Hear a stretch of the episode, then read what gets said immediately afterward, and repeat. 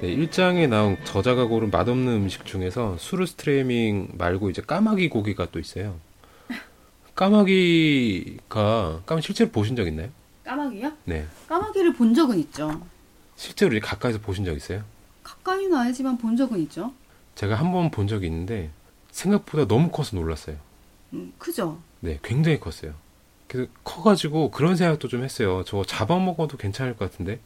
왜냐면 크니까 고기가 되게 많이 나올 것 같더라고요. 우리 속담에도 있잖아요. 까마귀 고기를 먹었나 네. 이런 얘기들. 뭐 건망증거린 사람한테 까마귀 고기 먹었냐. 네, 까막까막하니까 네. 고기로도 괜찮을 것 같은데 뭐 그런 생각을 했거든요. 약간 비둘기보다 훨씬 큽니다. 근데 까마귀 고기가 그렇게 뭔가 이상 역한 냄새가 난대요 고기에서. 음. 저자도 그 일본 내에서 까마귀가 그렇게 많이 서식하는 그런 지역이 있나 봐요. 그 온천에 갔는데 거기 까마귀가 굉장히 많았던 거죠. 주인한테 아니 저렇게 까마귀 까마귀가 되게 많은데 어떻게 메뉴에 까마귀 고기 하나 없냐고 하니까 주인이 까마귀 고기는 너무 맛이 없어가지고 상업적으로 뭔가 내놓을 수가 없다고. 아 그러면 그래도 자기는 한번 먹어보고 싶다. 뭐 요리를 해줄 수 있냐? 그러니까 어 그래 내가 요리 해줄게. 해서 요리를 해줬다고 합니다. 요리를 되게 맛있게 해줬어요. 되게 정성스럽게. 요리 어떻게 해줬냐면은 까마귀 고기를 일단 잡아가지고 잘게 다집니다. 다져가지고 대파 세 뿌리랑 알이 굵은 마늘 두 알 잘게 썰어서 고기랑 섞어가지고 다시 다지고 그리고 그 고기에다가 된장이랑 밀가루 뭐 고춧가루나 향신료 같은 거 넣어가지고 다시 오랫동안 다시 다지고 칼로 다지는 거죠. 다져가지고 어느 정도 거의 가루가 되듯이 거의 다 다져졌으니까 그걸 대나무 꼬챙이에다가 감싸듯이 붙였대요. 그러니까 저희 저희 포장마차에 어묵 있잖아요. 어묵꼬치 그거랑 비슷하게 이제 그 붙인 거죠. 그 다진 고기를 붙여가지고 그리고 굽습니다. 구워가지고 먹으면 되게 맛있을 것 같잖아요.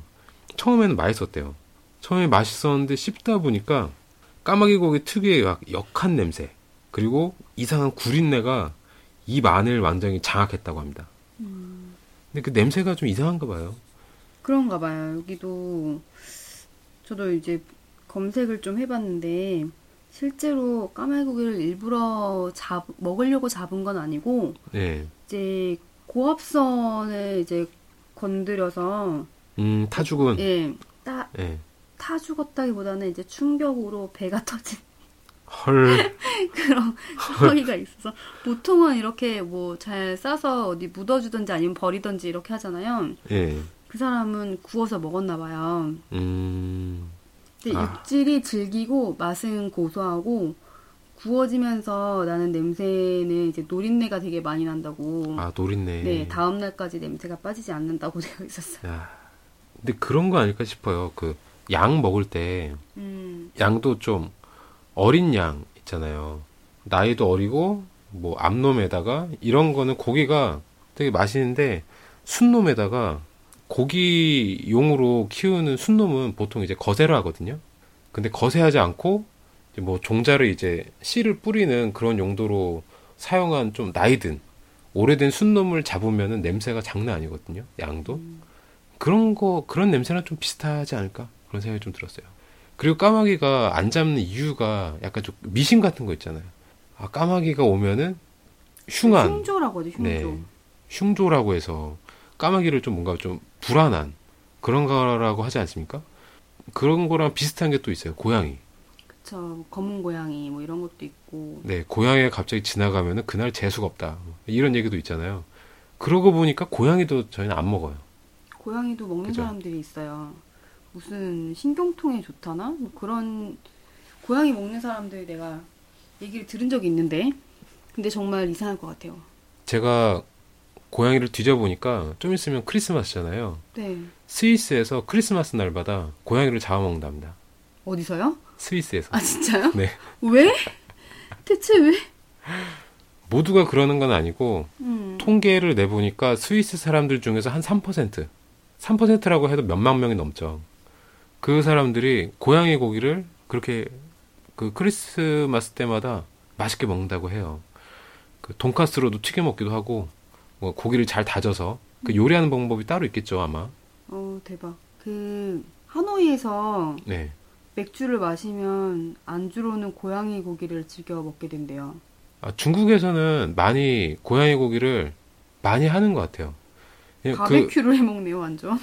보통 세상에. 제목에 용호가 들어가면은 용호 대체 뭐 이렇게 돼 있으면은 용이 뱀을 뜻해요.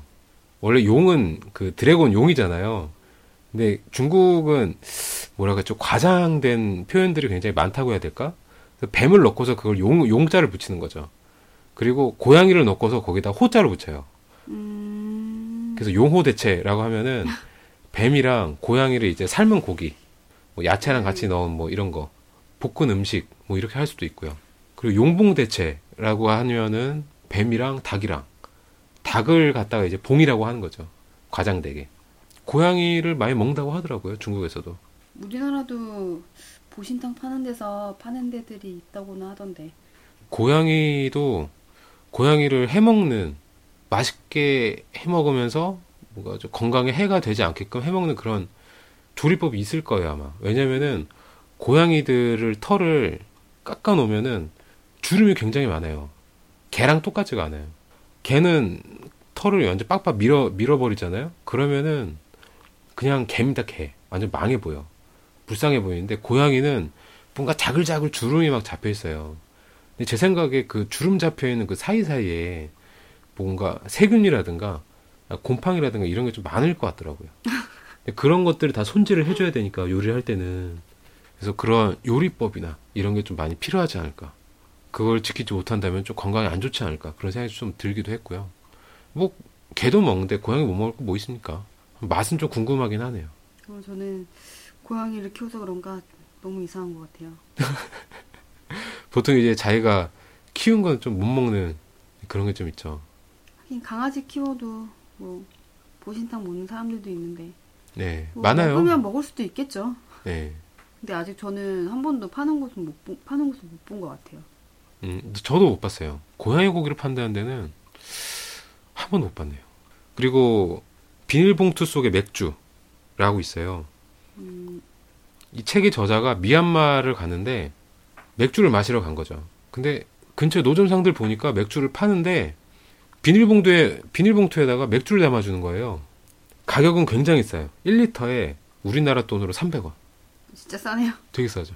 근데 미얀마가 좀 더운 나라잖아요. 그쵸. 더운 나라, 예, 더운 지방인데 비닐봉투에다가 맥주를 담아가지고 그거를 집에 가지고 가면 다 식잖아요. 엄청 맛이 없지 않을까. 아, 그쵸. 근데 걔네는 뭐 그쪽 나라는 네. 뭐 탄산음료도 뭐 봉지 같은 데다 많이 먹고 막 이러던데 주로 봉지에다가 많이 담아주나 봐요 음료 음료를. 근데 봉지 뭐 맥주뿐만 아니라 우유 같은 것도 음, 봉지에다가 담아주고 아 진짜 좀 낯선 낯선 문화인데 그 먹는 맛도 좀 별로 안 좋을 것 같고 보통 맥주는 이제 잔에다가 딱 따라가지고 뭔가 벌컥벌컥 마시는 그쵸. 그런 맛이 있어야 되는데 거기서는 빨대를 꽂아준답니다. 미얀마에서는 빨대로 쪽쪽 빨고 가니까 뭔가 좀 이상하고 그리고 비주얼도 좀 그렇잖아요. 그 맥주가 노란색 액체에다가 그 위에 거품이 있지 않습니까? 네. 근데 그거를 이제 이고 가면은 꼭그 오줌 같다는 거죠. 소, 누가 소변을 누고서 소변을 비닐봉지에다가 채워가지고 그걸 빨대로 꽂아서 쪽쪽 마시면서 가는 약간 그런 비주얼이다 보니까 어 좀 굉장히 맛이 없었다고 합니다.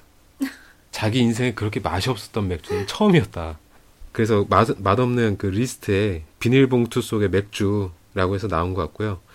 어, 그 다음에 나온 게 목포의 홍어회입니다.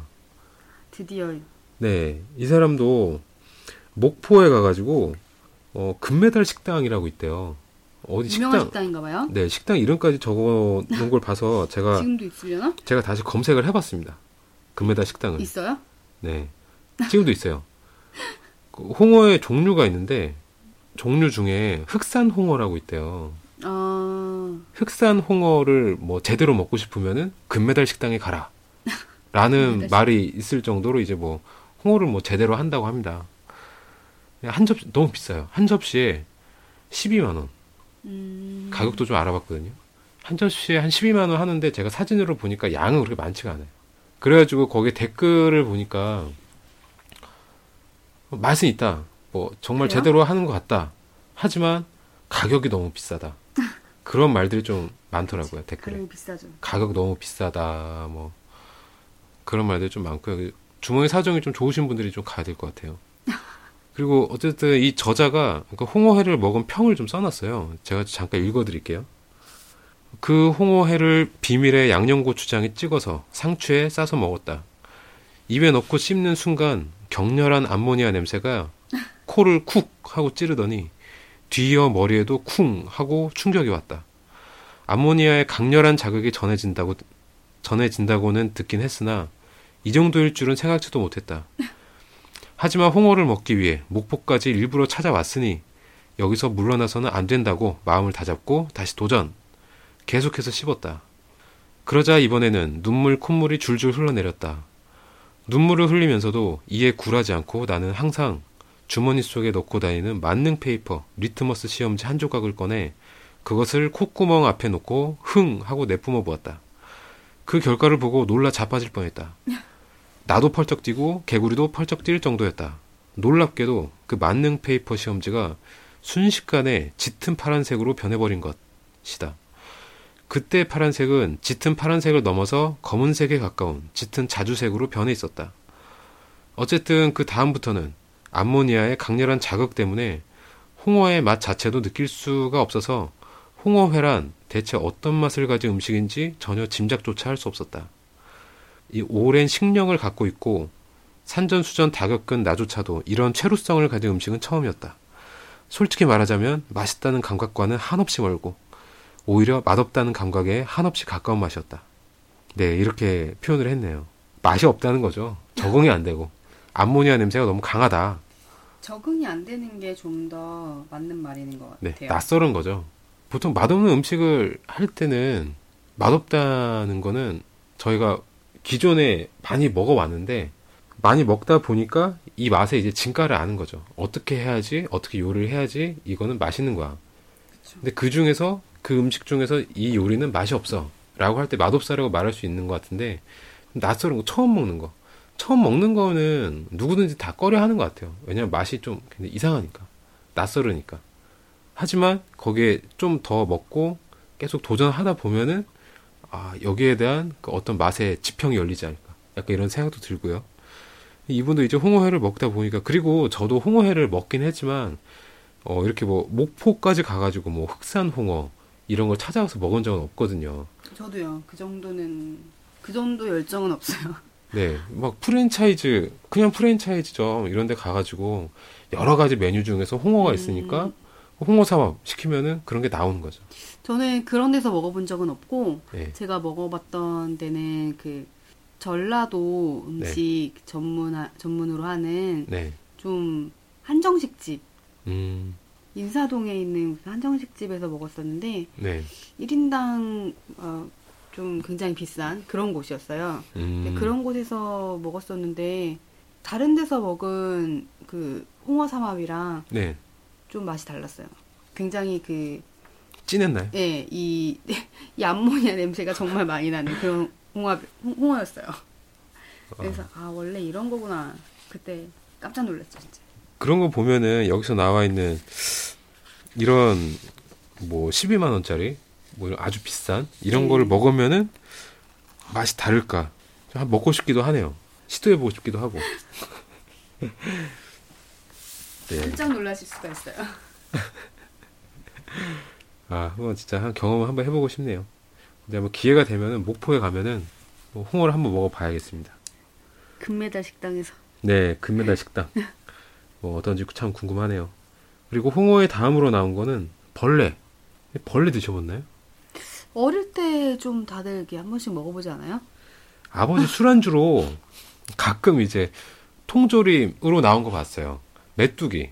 메뚜기가 통조림 있어요? 메뚜기 통조림이 있더라고요. 그래요? 네, 아버지 술안주로 나온 거를 제가 진짜 나이 어렸을 때 어렴풋이 기억이 나요. 그게. 음, 저는 초등학교 때인가? 저희 네. 그, 같은 빌라에 사시는 네. 분이 네. 메뚜기를 되게 커다란 통으로 그거를 이렇게 바싹 구운 건지 튀긴 건지 잘 기억이 안 나는데 네. 그런 거를 진짜 무슨 이제 커다란 통에 한 통 하셔가지고 예. 막 되게 애들이랑 간식처럼 먹었었던 기억이 있어요. 그게 무슨 벌레죠? 메뚜기. 메뚜기. 아. 맛이 어떤가요? 그때는 그냥 되게 뭐 바삭바삭하고 고소하고 그런 맛으로 먹었었죠. 음. 그 어릴 때라 이제 맛이 잘 기억이 안 나는데 네. 이제 커서는 태국에 여행 갔을 때 야시장에서 막 별거 다 팔죠, 거기서. 그쵸 이것저것 다 팔죠. 막 물방개 막 이런 것도 파는 것네 같아요. 온갖 벌레와 네. 온갖 것들을 다 장수. 하늘소. 막. 그쵸 막 이상한 거 다 팔고. 근데 거기서 몇 개를 이렇게 먹어봤는데 네. 어, 생각보다 맛있더라고요. 내가 무슨 벌레를 먹었는지도 모르겠어요. 잘 기억이 안 나는데 네. 아무튼 몇 가지를 먹었어요. 제가 한 대여섯 가지 먹은 것 같아요. 음. 먹고 이름을 알 수 없는 것들도 먹었어요. 차마 거기서 그 바퀴벌레는 못 먹겠더라고요. 아, 바퀴벌레도 있었나요? 식용 바퀴벌레 있어요. 근데 그건 못 먹겠어요. 못 먹겠어서 그건 달라고 하지 않았어요. 다른 거 아. 그냥 종류별로 한두 개씩 먹어봤는데 네. 저는 그 식용 정갈이 좀 맛있었던 것 같아요. 식용전갈이요? 네. 아. 독이 없는 식용전갈인가 네, 보네요. 그렇죠. 무슨 이상한 애벌레 같이 생긴 것도 있었고 네. 뭐 종류가 되게 여러 가지가 있었는데 네. 사진으로 남겨놓질 않아서 기억이 어. 잘안 나고 그러네요 이제. 잘하셨네요. 아, 저는 벌레 공포증이 있어가지고 아, 벌레는 정말 펄쩍 뜁니다.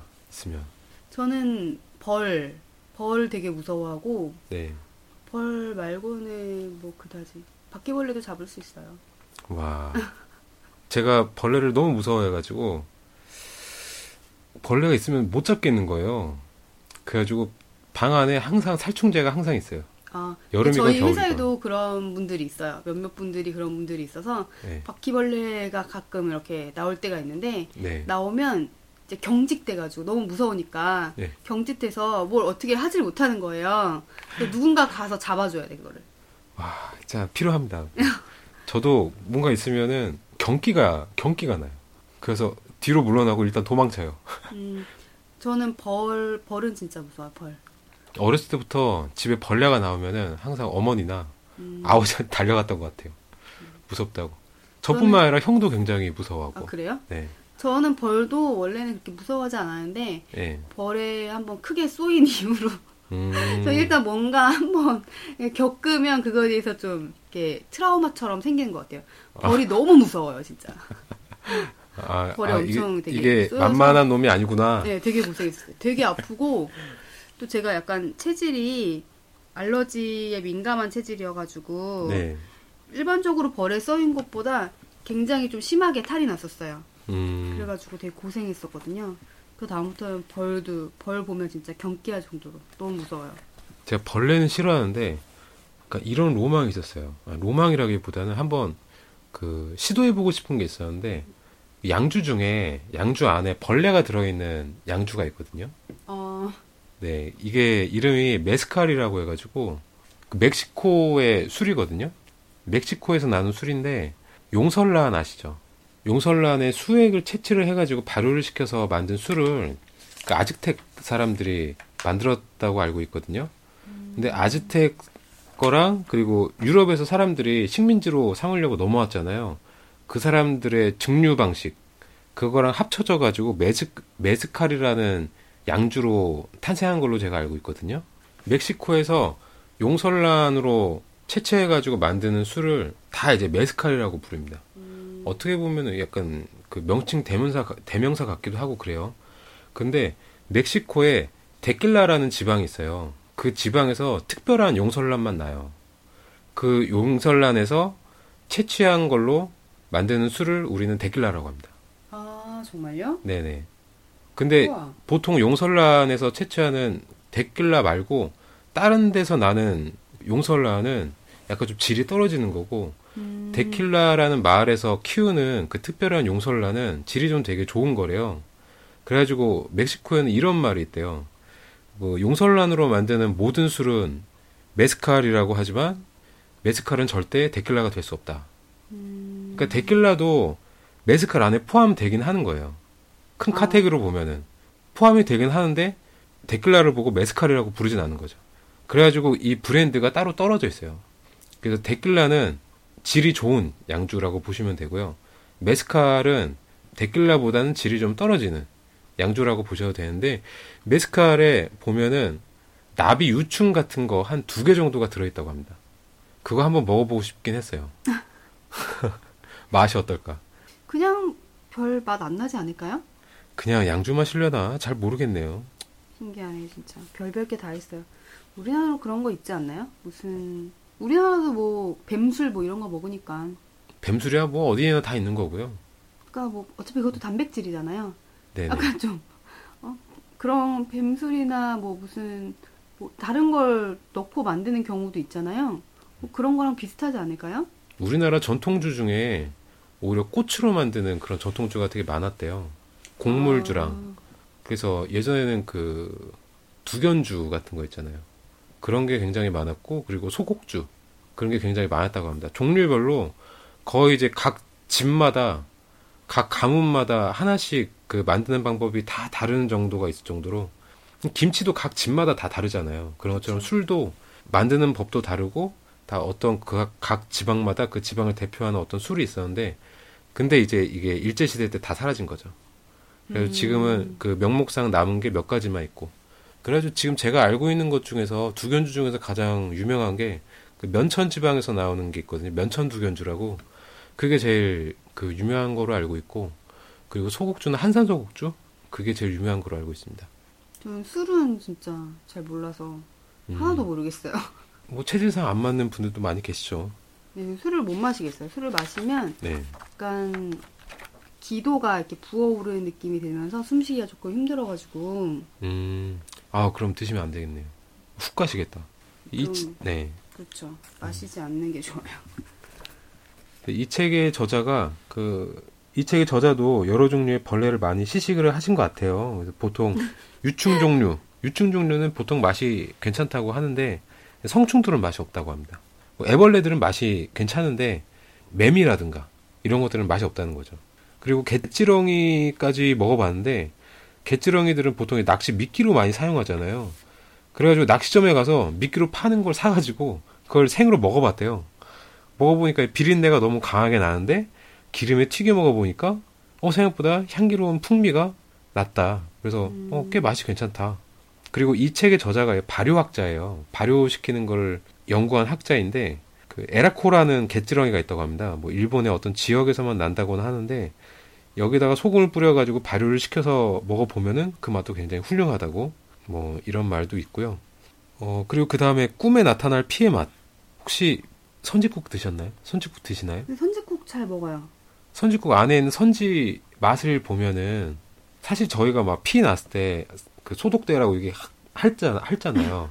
그 피 맛을 봤을 때 약간 쇠비린내, 쇠 맛이 그쵸, 철 맛이 그런 나죠. 네네. 근데 그런 맛이 선진국에서 선지국에서는 안 나잖아요. 저 아무래도 그 국물 맛이 나죠. 국물, 네. 국의 그 양념 맛 이런. 제가 봤을 때 그 팔팔 끓여서 그런가 아니면은 그 철 맛이 안 나게끔 뭔가 철을 했나 그건 잘 모르겠는데 철 맛이 나는 그런 피를 한번 드셔보신 적이 있나요? 음, 아니요. 그 기회도 없었고요. 네. 기회는 있었지만 먹지 않았습니다. 음, 사슴피가 몸에 좋다며 아 사슴피가 그렇게 네. 좋다는데 그 누가 먹으라고 줬었는데 도저히 못 먹겠더라고요. 그때 저- 네. 이미 저는 그 소 생간을 먹고 네. 그 이후부터 그런 것들을 이제 먹을 수 없는 상태가 됐기 때문에 아 한번 데이셔서 네, 나는 못 먹겠다고. 저도 피는 한 번도 먹어본 적이 없거든요. 그리고 사실 약간 좀 혐오식품이기도 하잖아요. 피라는 게 저희 유전자에 박혀 있는 어떤 본능 때문인지 모르겠는데 피를 보면 약간 좀 약간 뒤로 흠칫 물러나거나 뭔가 좀 몸이 굳는 어, 그리고 뭔가 기피하는 그런 감정들이 막 생기지 않나요? 그쵸. 보기만 해도 약간 네. 그 맛이 이렇게 떠오르면서 약간 역해지는 느낌이 들죠. 그리고 특정 분들은 피 공포증 같은 게 있대요. 피만 보면은 뭔가 좀 어지럽고 구토하고 뭐그 정도로 뭐 뭔가 약간 빨간색에 대한 그런 게 있는데 이 저자가 몽골에 간 적이 있대요. 근데 몽골에서 그 아직 몽골에서 손님 접대를 그렇게 굉장히 중요하게 여긴다고 합니다. 그래서 귀한 손님이 오면은 양을 한 마리 잡는데 하나도 버리는 게 없대요. 심장에서부터 머리까지 하나도 안 버리고 다 요리를 하는데 그 중에서 순대를 피로 만든다고 합니다. 저희 나라 순대 보면은 그 소 창자 창자에다가 당면 양념한 거 당면 넣어가지고 그냥 그걸 순대로 먹잖아요. 돼지 창자예요. 돼지 창자고. 네, 돼지 창자. 그리고 그 당면을 버무릴 때 네. 야채랑 피가 들어가요. 돼지 피가 좀 들어가죠. 네. 순대 보면은 까만 것 같으면서도 약간 갈색 종류의 뭔가 네. 이게 있잖아요. 그 그게 돼지 당면 피죠. 만들 그 보통 떡볶이집 이런 데서 파는 거는 네. 주로 당면이 많이 들어가고 피가 네. 그렇게 많이 안 들어간 거고 그렇죠. 순대 전문점 가서 먹는 애들이 이제 좀 그런 게 많이 들어가는 애들이죠. 그렇죠. 몽골에서는 소장, 소장에다가 피를 넣어가지고 이거 삶는답니다. 우리나라로 따지면 이제 선지, 삶은 선지? 선지 순대 라고 부를 수도 있겠고요. 그 저자가 맛본 선지 순대가 쇠비린내 있잖아요. 그런 게 굉장히 적나라하게 났대요. 녹슨 철에서 난 듯한 냄새에다가 양특유의 누린내까지 더해져가지고 구역질이 뭐 엄청 났다고 합니다. 제가 이거를 보니까 그 이거를 읽다 보니까 딱 떠오르는 게 뭐냐면은 정글의 법칙 생각이 났어요. 정글의 법칙에 몇 편이 있는데 무슨 편인지는 기억이 안 나는데 시베리아 편이 있거든요. 시베리, 시베리아 편을 보면은 이분들이 프로그램 진행하는 게 맨 처음에 생존 끝내고 그 다음에 근처에 있는 어떤 부족이나 부락 이런 데 가가지고 그 부족의 문화 이런 거를 배우잖아요. 뭐 음식도 한번 먹어보고 아, 뭐이 사람들이 뭐 성인식을 치른다면 자기도 성인식 해보고 그 문화를 좀 겪는 그런 거를 많이 하잖아요. 거기 가보니까 이 사람들도 접대를 한다고 귀한 손님이 왔다고 거기는 순록을 키우는 데였어요. 음, 그래서 순록을 잡더라고요. 음, 그래서 순록을 잡아가지고 되게 극진한 대접을 하- 한 거네요. 그렇죠, 그 그렇죠. 사람들. 완전 귀빈이 온 거죠. 순록을 잡았는데 그 화면으로 진짜 보여줬어요. 근데 대신에 이제 모자이크 처리는 돼 있죠. 모자이크 처리가 돼, 돼 있는데 모자이크 처리를 해도 빨간색은 보이잖아요. 제가 봤을 때 순록이 한 반으로 쪼개져 있는 것 같았어요. 배에서는 약간 막 피가 막 고여 있고 그런 상태인데 장기들은 막 다 꺼내져 있고 김병만이 가더니 그 숟가락으로 피를 그 막 먹어보라고 하니까 숟가락으로 피를 한번 후루룩 마시는 거예요. 후루룩 마시고 굉장히 막 쇠비린내라든가 그런 게 분명 났겠죠. 완전 생피인데. 그 아무렇지도 않아요. 거기다 칼 꺼내가지고 식도라든가 간, 어, 신장, 신장까지 칼로 이제 잘라서 먹더라고요. 생간을. 예. 생 거를. 어, 그것도 먹으면서 아무렇지도 않게 먹어요. 나중에는 이게 어느 정도 막 적응이 되니까 술록에 뿔 있지 않습니까? 뿔도 막 깎아 먹더라고요. 뿔도 깎아 먹고 와 그거 보니까 저 김병만 저분 정말 대단하시다. 대단하시네요. 어 어, 비도 막 상할 텐데 같이 간 사람들이 어, 어 나는 병만이 형이 나 여기 사람인 줄 알았다고. 그 정도로 굉장히 잘 먹더라고요. 먹기 힘들었을 텐데.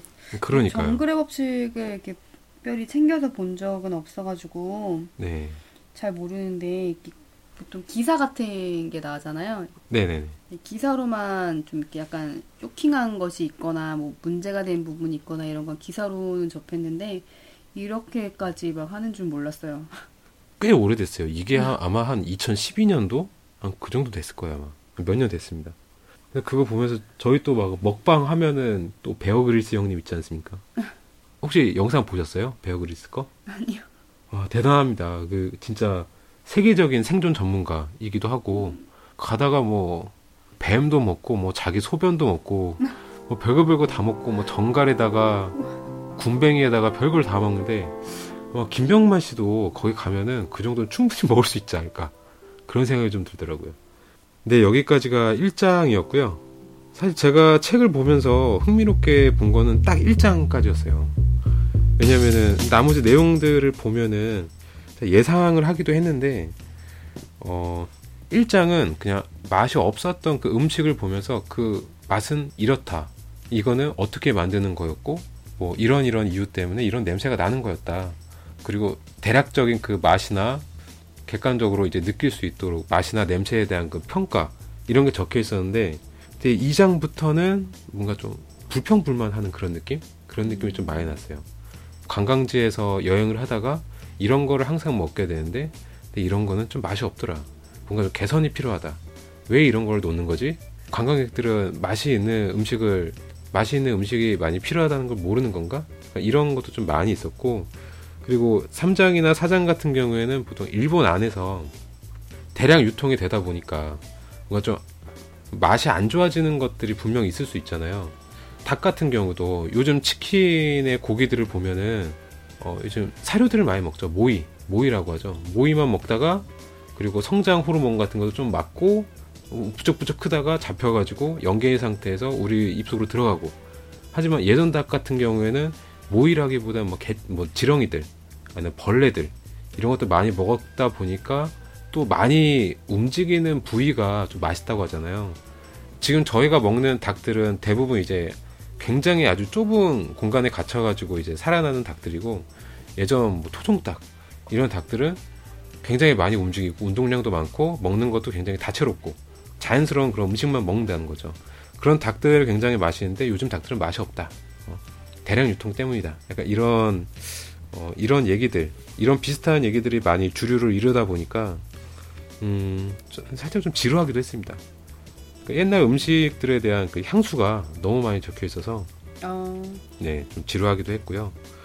하지만 이건 제 생각이고 이게 다르게 느끼시는 분들도 있을 테니까 만약 읽고 싶으시다면은 도서관에 가서 빌려보시기를 추천드립니다.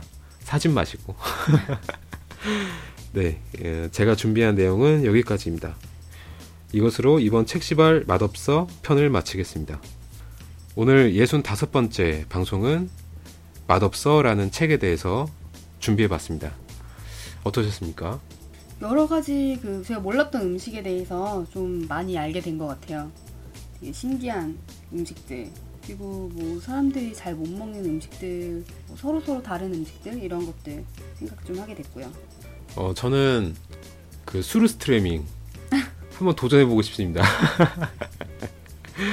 언젠가 또 내가 언젠가 네 제가 싫어하는 사람의 생일이 오면 언제 한번 도전해 보기를 하겠고요. 그리고 이 책은 어 좀 사고 싶은 책은 아니었다. 네, 음. 개인적인 감상으로 사고 싶었던 책은 아니었고 그냥 심심풀이로 읽을 만한 책. 영화도 보면은 가끔 가다가 killing time용으로 보는 영화들 있지 않습니까? 그렇죠. 약간 그런 느낌이 좀 나긴 했습니다. 그리고 여기 앞에 보면은 유쾌한 탐식가의 종횡무진 음식 인문학이라고 되어 있는데 어, 여기 인문학은 없습니다. 그런 것 같네요. 네, 인문학은 없고요. 감상평 그리고 음... 식에 대해서 원하는 자기의 이상향, 개인의 이상향, 그 저자의 이상향이겠죠. 어, 이런 것들이 담, 많이 담겨 있고요. 어, 인문학은 없다고 말씀드리고 싶네요. 제목에서 약간 과장 광고가 들어가 있었던 것 같습니다. 과장 광고. 네, 어, 맛없는 음식들 조금 생각해보는 계기가 되었었던 것 같아요. 뭐 맛이 없다고는 하지만 물론 사람마다 취향을 좀 타긴 하겠죠. 뭐 이런 것도 느꼈어요. 어떤 구린 냄새에 집착하게 되는? 그러니까 암모니아 냄새가 되게 구리잖아요. 근데 그 구린 냄새에 뭔가 집착하게 되는 약간 구린 냄새 패티시라고 해야 되나? 그거를 그 맛을 알게 되면은 그때부터 홍어라든가 이런 발효식품들 있잖아요. 발효, 발효식품 중에서 좀 많이 오래되고 푹 삭은 것들은 암모니아 냄새를 뿜게 되니까 그 맛을 알게 되신 분들은 그때부터 발효식품을 굉장히 좋아하게 되시지 않을까? 그리고 발효식품에서 분명 이제 냄새가 좀 심한 것도 있고 안 심한 것들이 있잖아요. 거기서 좀 집착도가 좀 많고 일단 첫 번째는 집착도 그리고 두 번째는 어렸을 때 이걸 겪어봤냐 안 겪어봤냐 이 두 가지가 굉장히 좀 왔다 갔다 자지우지 해는 것 같아요. 이거를 접할 수 있냐 없냐는. 그래서 어, 아직까지 홍어를 제가 여러 번 먹어본 결과 친숙하게 느끼지는 않습니다. 음. 어렸을 때 제가 먹었다면은 또 다를 수도 있을 것 같아요. 그리고 아직까지 제대로 된 코가 뻥 뚫린다고 하잖아요. 근데 그런 걸 못 먹어서 제가 아직 맛을 몰라서 그런 걸 수도 있는데 진짜 코가 뻥 뚫리면서 눈물이 나요. 근데 그걸 굉장히 좋아하시는 분도 계시니까. 그렇죠, 좋아하시는 분들. 네, 있죠. 신기해하기도 하고 한번 겪어보기도 싶기도 하네요. 네, 그런 생각이 좀 많이 들었습니다. 맛없는 거에 대한 네, 그런 생각을 많이 해봤고요. 혹시 더 하고 싶은 얘기 있으신가요? 아니요, 저는 이 책을 보면서 아, 맛있는 걸 많이 먹어야겠다. 반대로 그런 생각만 했어요. 이런 걸 왜 먹는 거야? 맛있는 걸 먹기도 지금 시간이 부족한데. 그렇죠. 아, 맛있는 걸 먹으러 가야겠다. 그런 생각을 했어요. 여러분, 맛있는 걸 먹으러 갑시다. 네, 맛있는 걸 먹어야죠. 어, 그리고 오늘 방송은 여기까지이고요. 그 다음 67번째 방송은 저번 시간에 나왔던 그 쿠마 님이 다시 출연을 하셔서 프리즈너스라는 영화를 다뤄보도록 할 텐데요. 저번 시간에 들으셨던 분은 아시겠지만 쿠마님이 진행하시는 그 영화 코너는 스포일러가 굉장히 많이 들어갑니다. 그러니까 되도록이면은 그 영화를 보고 오시는 게 더 좋을 것 같습니다. 네. 오늘 준비한 내용이 즐거우셨다면 별점과 구독하기 부탁드리겠고요. 청취 의견 주시면 적극 반영토록 하겠습니다. 또한 저희 방송은 청취자와 소통하는 방송이 되고자 사연을 받고 있습니다. 매회 하나나 두 개씩 사연을 소개해드리고 있고요. 재밌는 사연 보내주신 분께는 소정의 선물을 보내드리도록 하겠습니다. 사연은 메일 주소 liseu 골뱅이 네이버.com 여기로 보내주시면 감사하겠습니다. 저희는 앞으로도 소름 돋도록 유익하고 재미난 방송을 통해 인사드릴 수 있도록 노력하겠습니다. 지금까지 청취해 주셔서 감사드리고 다음 주에 또 만나요. 감사합니다. 감사합니다.